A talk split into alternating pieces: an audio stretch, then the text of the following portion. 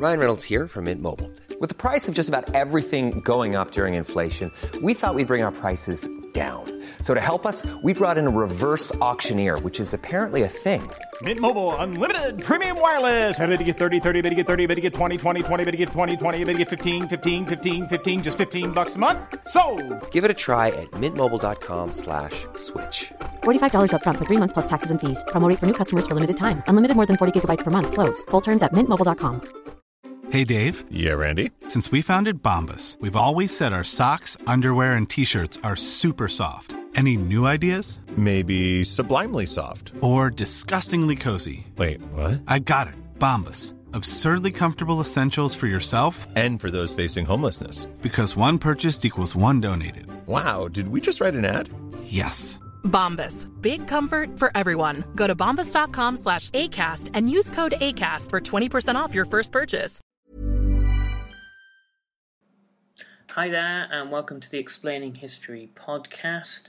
Today, I'm going to be talking a little bit about the uh, the very long term origins of the Vietnam War, well, the, various um, Vietnam or Indo Chinese wars as as they're known. Um, and really, I'm going to be looking today more at the relationship between France and her Indo Chinese colonies and what happens to that relationship, the disruption really in that relationship uh, caused by the fall of France during the war. Now, the, the fall of France is uh, an unexpected surprise and a catastrophe for the Allied powers. Um, as I've mentioned in, in previous podcasts, um, Britain had, had thought that she would do the, the bulk of fighting at war um, on the seas, and that the French army would um, face the the Germans with a small British expeditionary force on the Western Front, and hopefully there would be a slightly more mobile rerun of um, the First World War. Um, you know, the what all sides sought to avoid was trench warfare, um, but it just so happened that the Germans had really mastered the, the war of manoeuvre, um, as they show uh, when they sweep France away in about six weeks. Uh, once France was defeated, obviously the, the fascist um, puppet government, the, the Vichy regime in the southern half of the country, was established and laid claim to all of France's existing African and Asian colonies and uh, colonies in the Middle East, particularly Syria and Lebanon. Um, during the war, however, um, it, the uh, not only is there a, um, a war by the Free French against um, Nazism, but also a kind of a, a civil war really uh, between uh, the Free French and the Vichy regime that's played out globally. Uh, the it comes it to um, comes to blows in Syria. Um, and the uh, the British and Free French oust the Vichy regime in Syria after a, a, a long and protracted campaign. Though what what is left behind really in Syria uh, are Vichy apparatchiks who are openly embraced really by the Free French later on. Um, because both sides are united, not so much in their loathing of the Germans, but also their, their dislike of Britain too.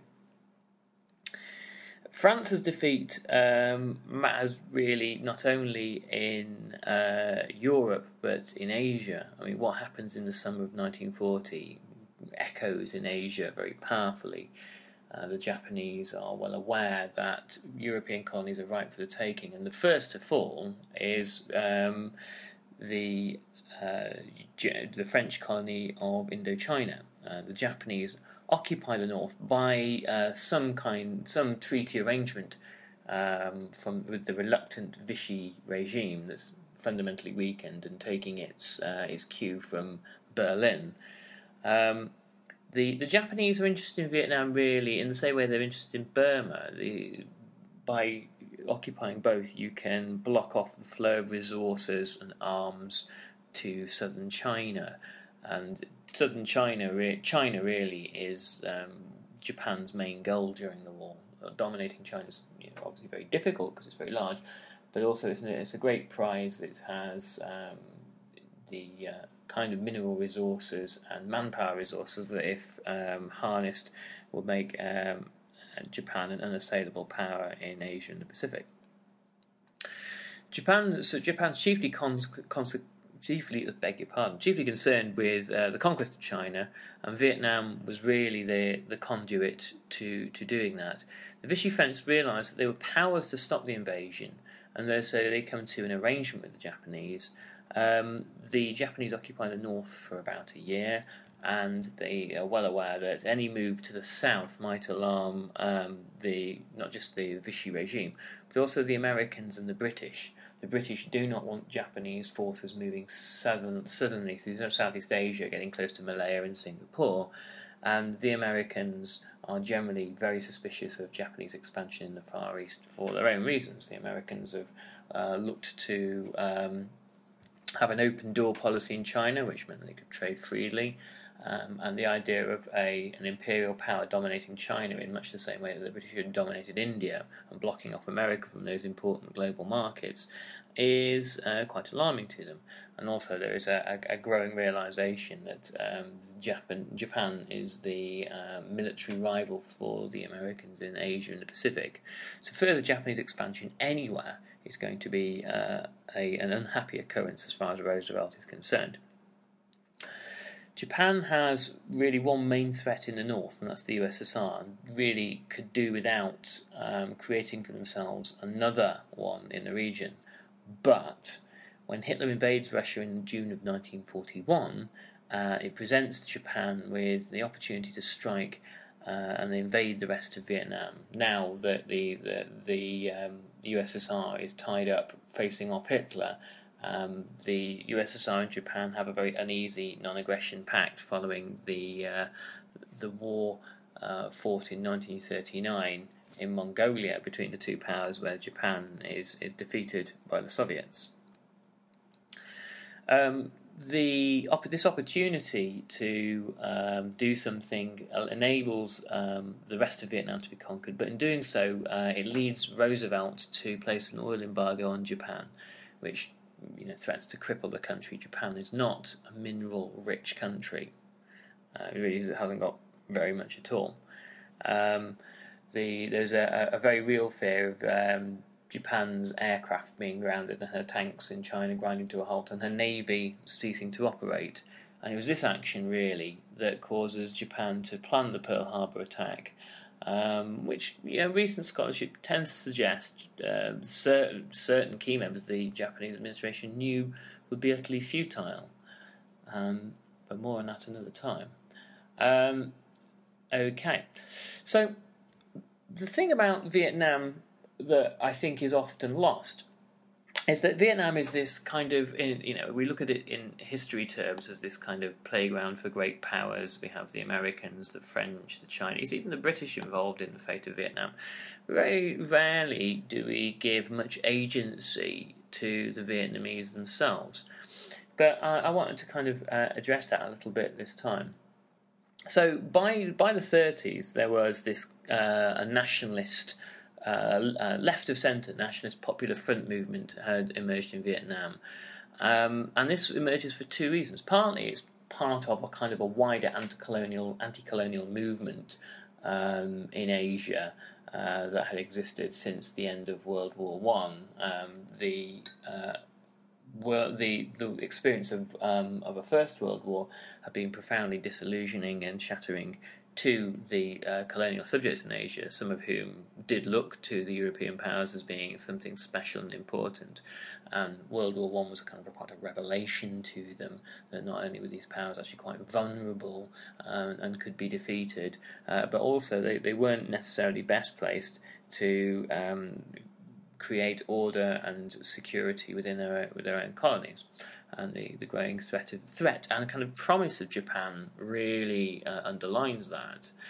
Um, also, in 1936, um, Lionel Blum in uh, Leon Blum, I beg your pardon, in uh, France um, had pulled together, you know, this Jewish socialist premier had pulled together a, a popular front of uh, the um, the French left in a kind of anti-fascist bloc that was designed really to respond to the threat of Nazism and also the threat of fascism in Spain.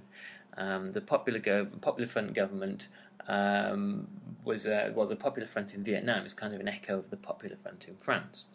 So two years later, um, a more authoritarian government came to power in France, and it appointed Georges Catroux, who was um, notorious for his uh, treatment of rebels in Syria, as the governor in uh, Indochina.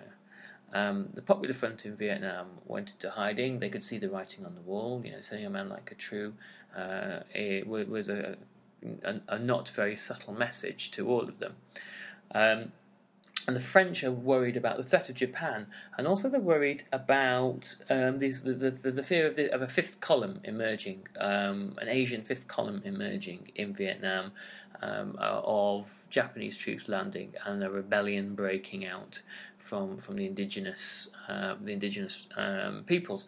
And so um, the the job really of France, and this goes for other European colonies on the eve of war, was to secure the um, secure uh, the colony uh, before really the inevitable attack came. Um, so the, yes, the Popular Front goes into hiding, and the French were worried about the, the threat of Japan, and, and, and knew that many nationalists in Indochina had actually been to Vietnam, and they were learning guerrilla warfare um, and negotiating with the Japanese.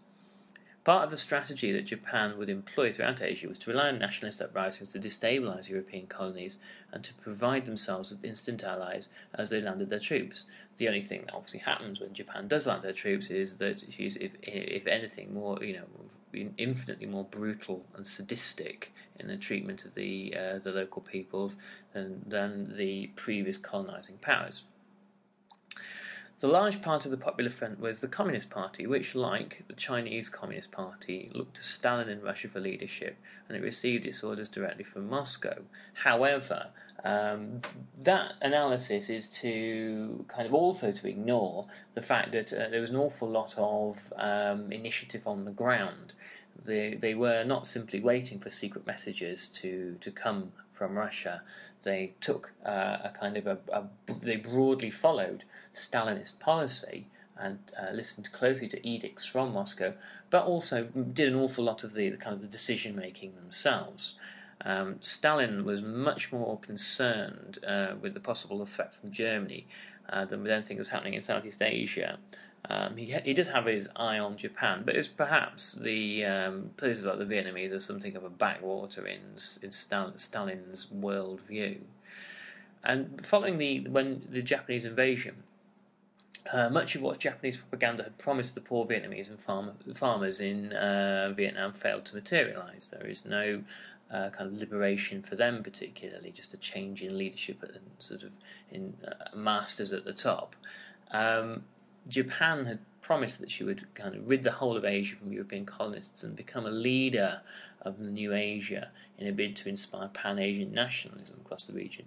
But the Japanese, astonished by their own success, which really is uh, a, um, achieved in a, matter a matter of weeks, um, have no intention of treating the Vietnamese as equals, and they the kind of um, uh, the, the the white European um, Hiring for your small business? If you're not looking for professionals on LinkedIn, you're looking in the wrong place. That's like looking for your car keys in a fish tank. LinkedIn helps you hire professionals you can't find anywhere else, even those who aren't actively searching for a new job but might be open to the perfect role. In a given month, over 70% of LinkedIn users don't even visit other leading job sites. So start looking in the right place. With LinkedIn, you can hire professionals like a professional. Post your free job on linkedin.com slash people today.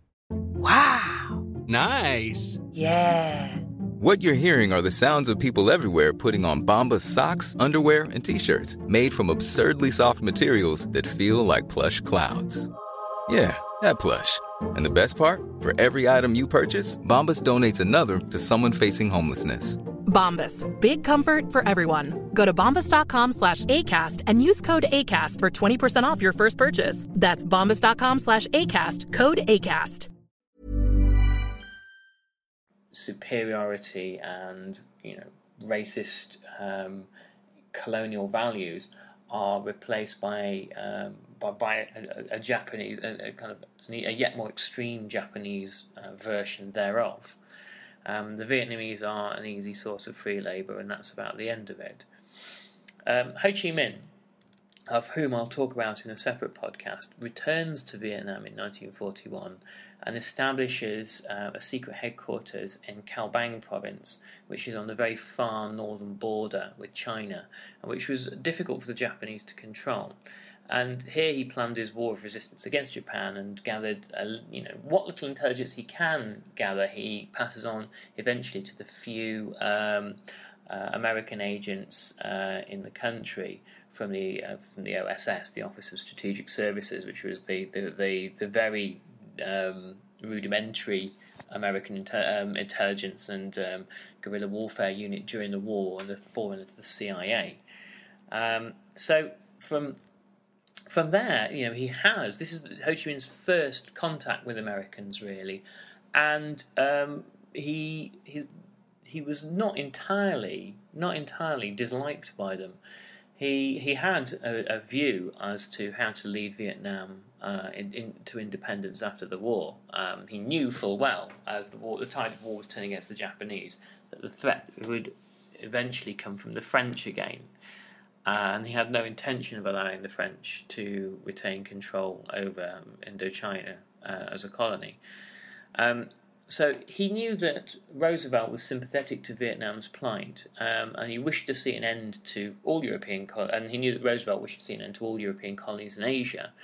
Cordell Hull, Roosevelt's Secretary of State, wrote that Roosevelt entertained strong views on independence for French Indochina, that French dependency stuck in his mind as having been the springboard for the Japanese attack on the Philippines, Malaya, and the Dutch East Indies he could not but remember the devious conduct of the Vichy government in granting Japan the right to station troops there without any consultation with us, but with an effort to make the world believe we approved. Roosevelt had no uh, liking for de Gaulle, uh, again, someone we'll talk about a bit later on, and um, suspected that de Gaulle might quite easily establish himself as a French dictator. Uh, de Gaulle had behaved quite badly when it came to his dealings with the British and the Americans and was uh, generally extremely stubborn, rude, and, and disliked by both uh, Roosevelt and Churchill. And Roosevelt's view, I mean, this had been a view of the British Empire as well, but Roosevelt's view in general was that um, he was damned if he was going to allow American lives to be lost in order to prop up two dying and uh, undemocratic uh, em- uh, imperial systems. Um, and in order to, to make a, a, few uh, English aristocrats and French plutocrats exceedingly wealthy after the war. Uh, instead, uh, the world view that Roosevelt had really was that a four power world would hopefully emerge with America, Russia, the British, and the Chinese. He didn't factor the French into this at all. America, Russia, British, and the Chinese. And they would have spheres of influence, uh, not direct colonies, but countries that were allied to them and, and looked to each power as a, a, kind of a patron. And this, hoped Roosevelt, would create um, a, more stable world system uh, where no one power there were no one power dominated and no two powers sized up to one another and clashed. Of course, what happens is that Britain's bankrupt at the end of the war, and China is in internal chaos and eventually falls to communism anyway. And therefore, you not you don't get your uh, four-part world. You get a bipolar world, and the Cold War that uh, that results. It's interesting to consider what might have happened. Now, I don't go in for counterfactuals, really. You know, um, that's kind of a bit Niall Ferguson for me. But it's interesting to consider what possibly could have happened if Roosevelt had lived. His views on Vietnam were that Vietnam should be independent. Roosevelt dies in the April, and within couple of months, the, um, the, the, the battle lines, frontiers of the new Cold War are being drawn up. Um, Harry Truman is not Roosevelt. Harry Truman is a, a far more determined anti-communist and a, a far far more far less uh, convinced by the, the, the potential of goodwill from Moscow.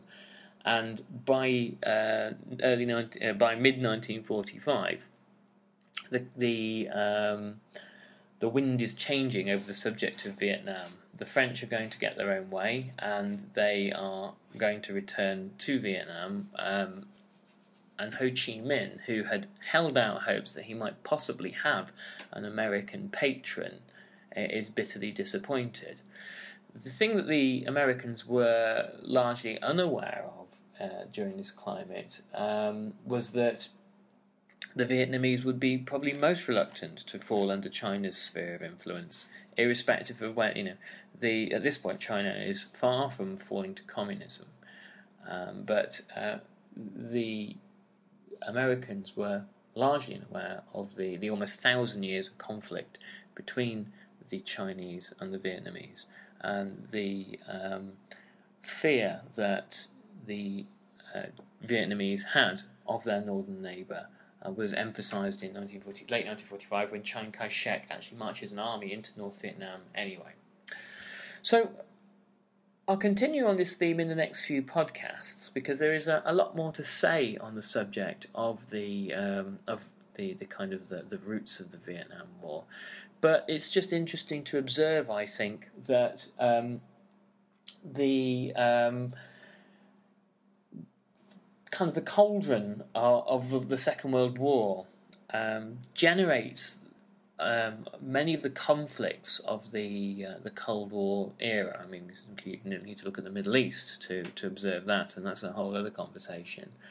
But um, if we're looking at the, these long term causes, we need to look at the complexities of the, um, particularly the second part of the war, when the writings on the wall for Germany and Japan, but very quickly the potential victors of the war begin to um, jockey for position and, and, work out how they can recast the world. You have um, three general worldviews struggling for competition a Soviet worldview, an American worldview, and between Britain and France, the, the old worldview, the old worldview of um, colonial imperialism. I mean, the, the, two of them bicker and fight between one another, um, but ultimately um, do cooperate to some extent to allow the the, the notion of um, uh, a return to um, the the world of old empires before the war to, to perpetuate itself. And obviously, that's a, a, a dream that cannot be. You know, the uh, the war had devastated the British economy and had devastated France um, physically and kind of morally. France had been conquered, France had been defeated, France has um, a, a, kind of a, a weight of guilt um, hanging over it. It doesn't shift really for much of the Cold War period. Anyway, um, more on this next time. I hope you found this useful. And um, there's a, a, few announcements at the moment. Okay, so the next Explaining History title that's out at the moment is the third part of the Red Sun at War um, series. Um, Red, uh, Red Sun at War, Part 3, uh, battling from the Coral Sea to the Kokoda Trail. And it's about how the Allied powers finally get their act together in the um, the year of 1942 to 1943, and um, the Battle of the Coral Sea, Midway, and various others, uh, draw a line uh, that protects Australia, and the battleground uh, battlegrounds of New Guinea and Guadalcanal are, are fiercely contested. And really, um, my argument here is that it is it is in this period of time really that Japan is uh, defeated, um, and the rest becomes a fait accompli. But read the ebook, you'll see. Now, from the brilliantly talented Julia Routledge, who is the new um, the new writer for Explaining History, we've got the first in the series of 20th Century Lives. So you can download now. Go to Amazon and get it. Download the um, the ebook biography of George Orwell. It's a brilliant, abridged story, um, examination of his life, his works, and his various ideological and political movements, changes, um, and uh, an exploration of, of his, his motivations. It's well worth a read. It's absolutely cracking. You really need to read it. Finally, um, we've got four titles coming out this spring. Really, really important you look out for those if you're studying or if you're an enthusiast. they are the new series called The Century, where you're looking at um, Chris Kostov is uh, writing for us uh, the Communist Century, which is obviously uh, the history of world communism, its rise, its fall, its varieties. Uh, Chinese communism, Soviet communism, Third World communism, and also the kind of the, the vitriol of anti-communism uh, in in the West and uh, other parts of the world. William McSweeney has written for us, or is in the process of writing for us, uh, the Destructive Century.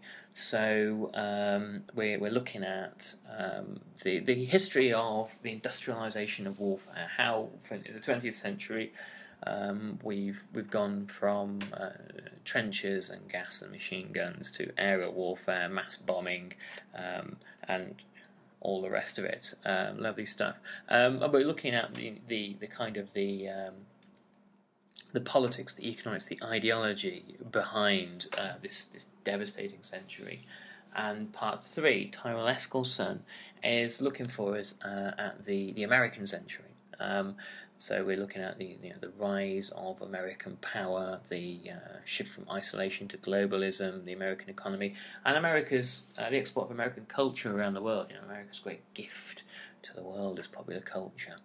So all these things are in, in the same format as explaining history books. They're shorts. They are um, you know uh, condensed knowledge that you need to have, but also without losing its complexity, its detail, its nuance, its subtlety, um, which is well, I think, really sets explaining history aside from a, a lot of the stuff out there. But that's just me. Anyway, um, tune in for more on this, and we'll catch up soon. And uh, I'll be talking next time about Ho Chi Minh himself. Anyway, all the best. Bye bye.